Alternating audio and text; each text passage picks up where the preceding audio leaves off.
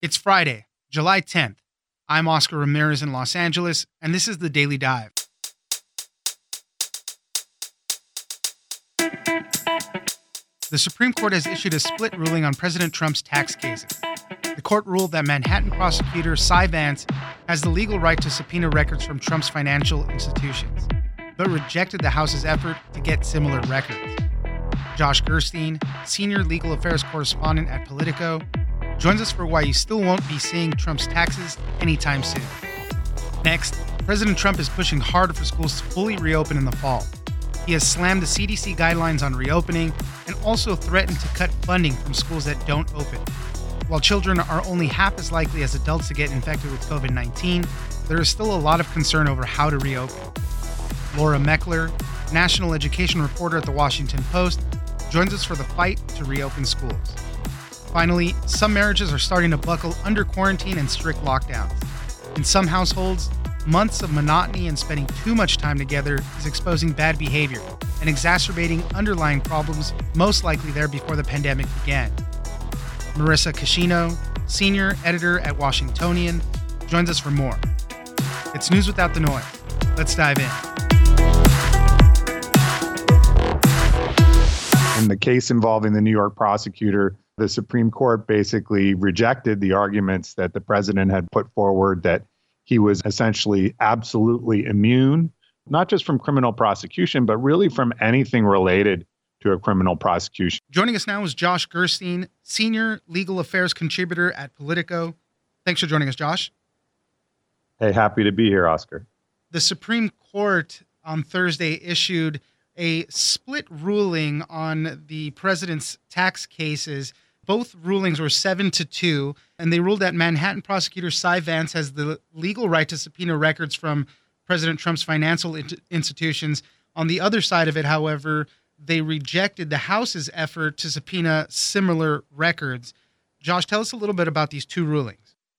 The president probably did better with the ruling relating to Congress than he did with the one relating to the New York prosecutor. In the case involving the New York prosecutor, the Supreme Court basically rejected the arguments that the president had put forward that he was essentially absolutely immune, not just from criminal prosecution, but really from anything related to a criminal prosecution. In other words, any type of subpoena or investigatory step. It was a very, very broad argument that the president's lawyers put forward. You could even argue that it amounted to a suggestion that not only he was immune, but his friends, family members, and associates were immune because if he had records that might pertain to their guilt in some criminal offense, those would be beyond the reach of the prosecutors under the president's lawyers' arguments. And the Supreme Court fairly resoundingly rejected that position, saying not only that there was no absolute immunity, but they wouldn't even require the prosecutor to show an unusual or heightened need for these records before digging into them. On the other hand, they did say the president is free to make more routine kinds of arguments that this is too burdensome or that these records are subject to some sort of privilege. So the timeline here, both for the New York case and the congressional case, is interesting. Although the president suffered, I think we'd have to say, at least a partial defeat today. Whether these records are actually turned over to anyone before the election and whether there are any real consequences for that, I think is sort of unclear and maybe doubtful in the wake of this ruling. In the Manhattan case with District Attorney Cy Vance, even still, he won't be getting those records right away either. He still has to go back to a lower court, and they have to kind of argue this whole thing again still. And the other thing is that the congressional subpoena was probably the more expedited and more efficient way for this information to reach the public. Remember, in New York, you're talking about grand jury subpoenas. That information is usually treated as secret unless there's some sort of litigation or a criminal prosecution that flows from it. We know that prosecutors were looking at issues relating to taxes surrounding the president's companies. One of his former lawyers, Michael Cohen, made some claims that there was some effort to illegally minimize tax bills through fraud. And we think that and other things are being explored by prosecutors there. Obviously, if charges like that were filed in advance of the election, that would be damaging to the president. But even that is not exactly the same thing as having these tax returns, which he has fought to keep private, released. On the other hand, if Congress was able to lay its mitts on these in the next 4 months sometime, I think it would be very short order before whatever information they were able to get is made public. And so the fact that the court threw a few more hurdles in front of Congress today getting this information, that may really settle that question in terms of this information coming out through that route before early November. Talk to me a little bit about the justices themselves and how they ruled. On both of the rulings, the Chief Justice, John Roberts, wrote them, and that's not uncommon for him to do in what he thinks may be the most politically sensitive rulings for the court. But it's clearly painful to the president to have Brett Kavanaugh and Neil Gorsuch go along with these decisions. In fact, the justices who put up the greatest resistance today were really Justice Samuel Alito and Clarence Thomas, who precede President Trump's term in office. So it was not at all surprising the president came out shortly after this decision and complained bitterly about it. He called it a political prosecution. He said courts have given broad deference in the past, but not me, with an exclamation point in all capital letters. So he seemed really mad about these decisions, although it's interesting, after initially painting them as kind of a defeat and going on kind of a rant against them, in the ensuing hours, the White House has tried to argue that the decisions aren't really a defeat for the president and that there's kind of a roadmap here for him to go into the lower courts and continue to put up a fight. They don't use the term run out the clock, but in practical terms, the result of that might be to run out the clock. When you think about when these decisions were released, at this point, 9 days into the month of July, and the election being about 4 months away, it's just not clear that all the steps the Supreme Court has laid out here, either for Congress or for this New York prosecutor, will be complete by then. So the bottom line then, it seems that the president is not above being investigated, but the boundaries there aren't fully defined just yet. What does this mean going forward?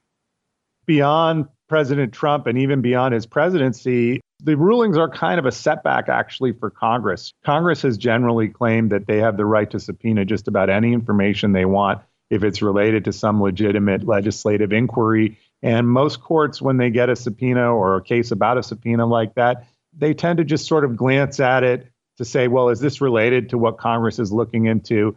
And they allow the information to be turned over, or they require it to be turned over. And the Supreme Court has said, at least in cases involving the president, and maybe, you know, they think the courts need to take a more searching look at what Congress is doing, what exact information it claims it needs, and whether the subpoenas might, for example, be too broad. Maybe fewer years of tax returns might be sufficient to meet Congress's ends. And that's the kind of scrutiny, at least in recent decades, that the courts have not done. So it'd be, I think, quite a change for Congress if every time they want to subpoena someone, they're going to have to make that kind of submission to a court. It might really cut back their oversight powers, not only over the executive branch, but over everything they try to legislate on across the country. Josh Gerstein, senior legal affairs contributor at Politico, thank you very much for joining us.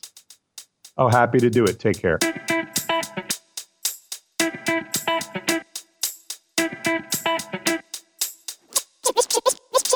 They don't want to open because they think it will help them on November 3rd. I think it's going to hurt them on November 3rd. Open your schools. Joining us now is Laura Meckler, national education reporter at The Washington Post. Thanks for joining us, Laura. Good to be here. Wanted to talk about schools reopening. As with everything right now, every discussion seems to be a fight on both sides. School reopenings is just in the same category. President Trump wants schools to reopen fully in the fall, but on the other side of things, there's a lot of school administrators that don't feel like they might be ready for it. The CDC has issued a certain set of guidance. The president is saying that it's too strict, it might be too expensive, too tough, he said. Laura, tell us a little bit more about the fight to reopen schools.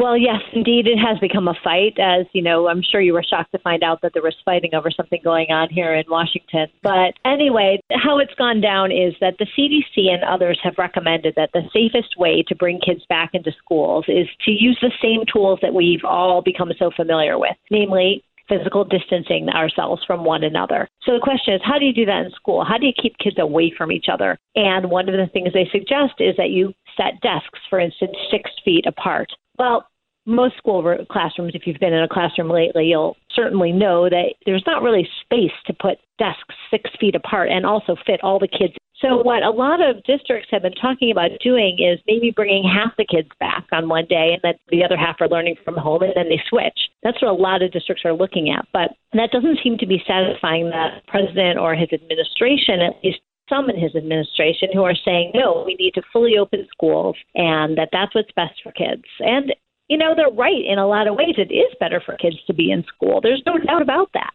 But the question is, you know, how do you do it safely?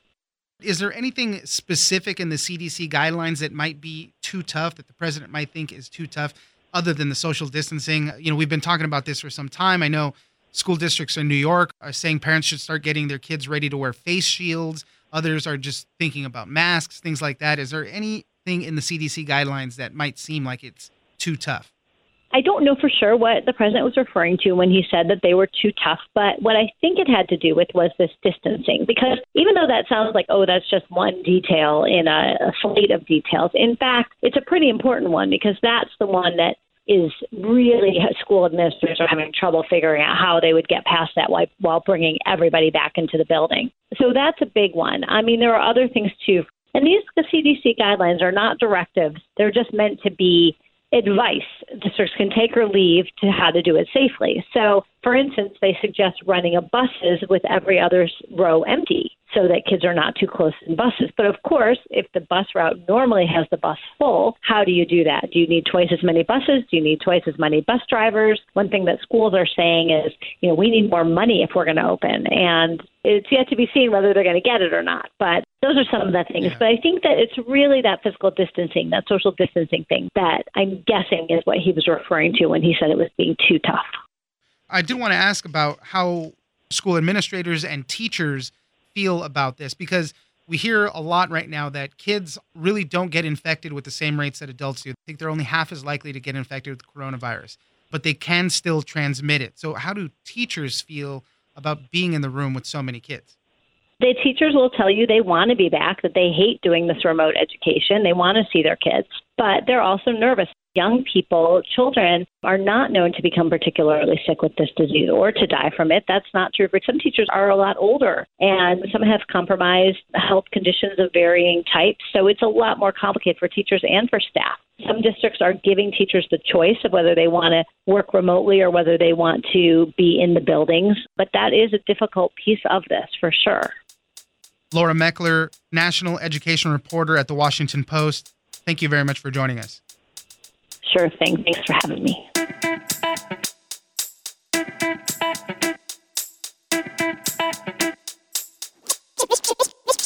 I think a lot of these marriages may have ended at some point, regardless of quarantine. It's right. Just that all of this time stuck together in the same house has made problems that might have been somewhat tolerable really, really impossible to ignore. Joining us now is Marisa Kashino, senior editor at Washingtonian.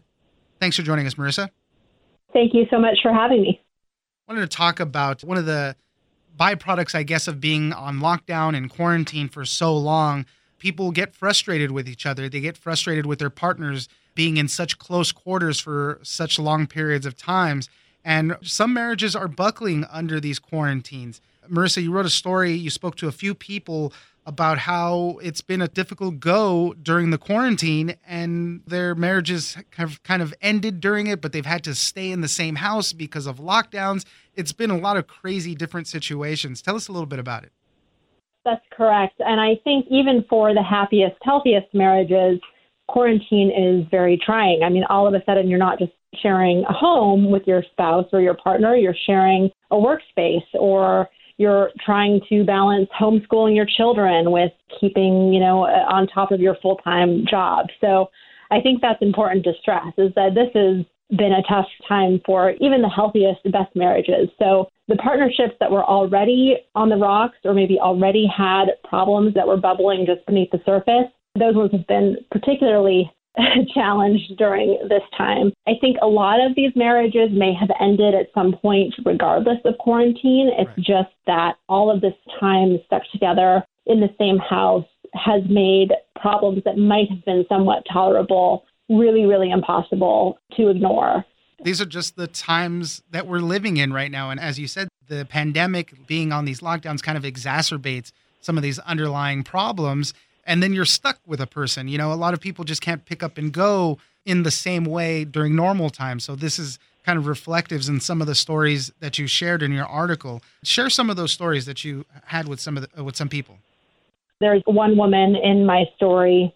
I talked to her lawyer. I didn't speak with her directly, but her lawyer, her divorce lawyer, heard from this woman who thought that everything in her marriage, for the most part, was fine. Like a lot of people, you know, in Washington or in big cities, she has a very demanding career, as does her husband. So when times were normal, they were often out of the house a lot. They were traveling for work, and even when they were in town, they were working long hours and just not seeing that much of each other.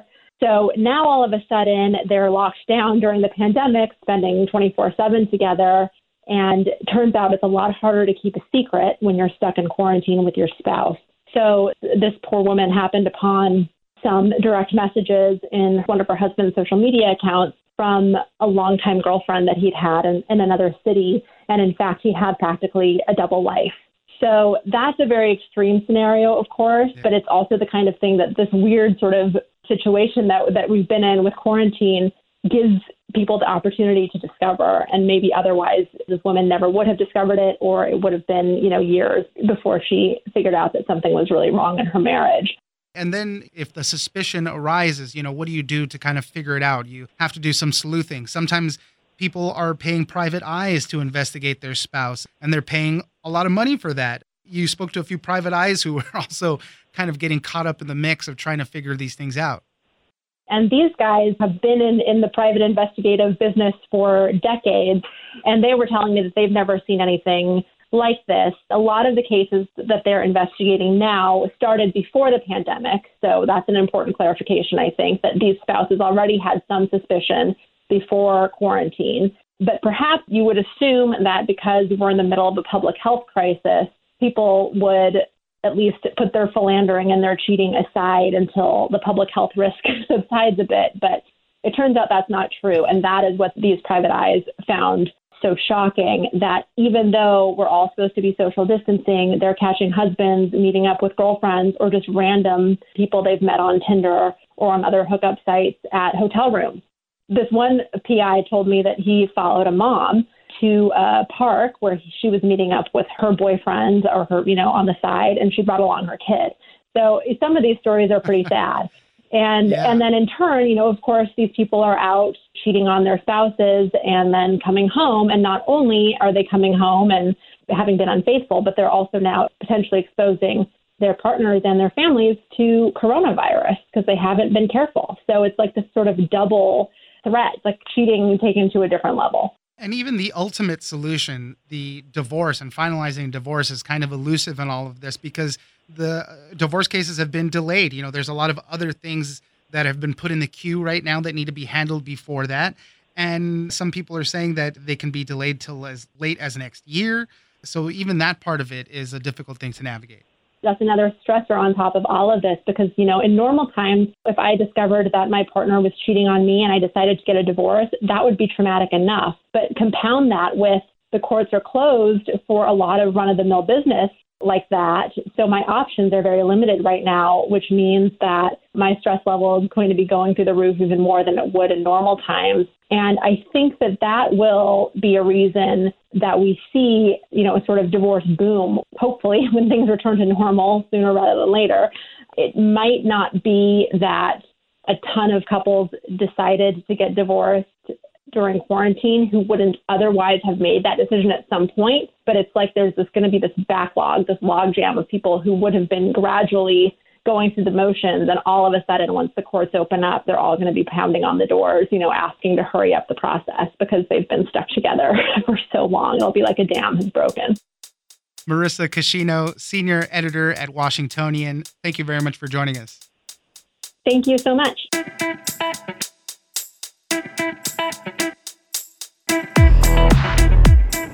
That's it for today. Join us on social media at Daily Dive Pod on both Twitter and Instagram. Leave us a comment, give us a rating, and tell us the stories that you're interested in. Follow us on iHeartRadio or subscribe wherever you get your podcast. This episode of The Daily Dive was produced by Victor Wright and engineered by Tony Sorrentino. I'm Oscar Ramirez, and this was your Daily Dive.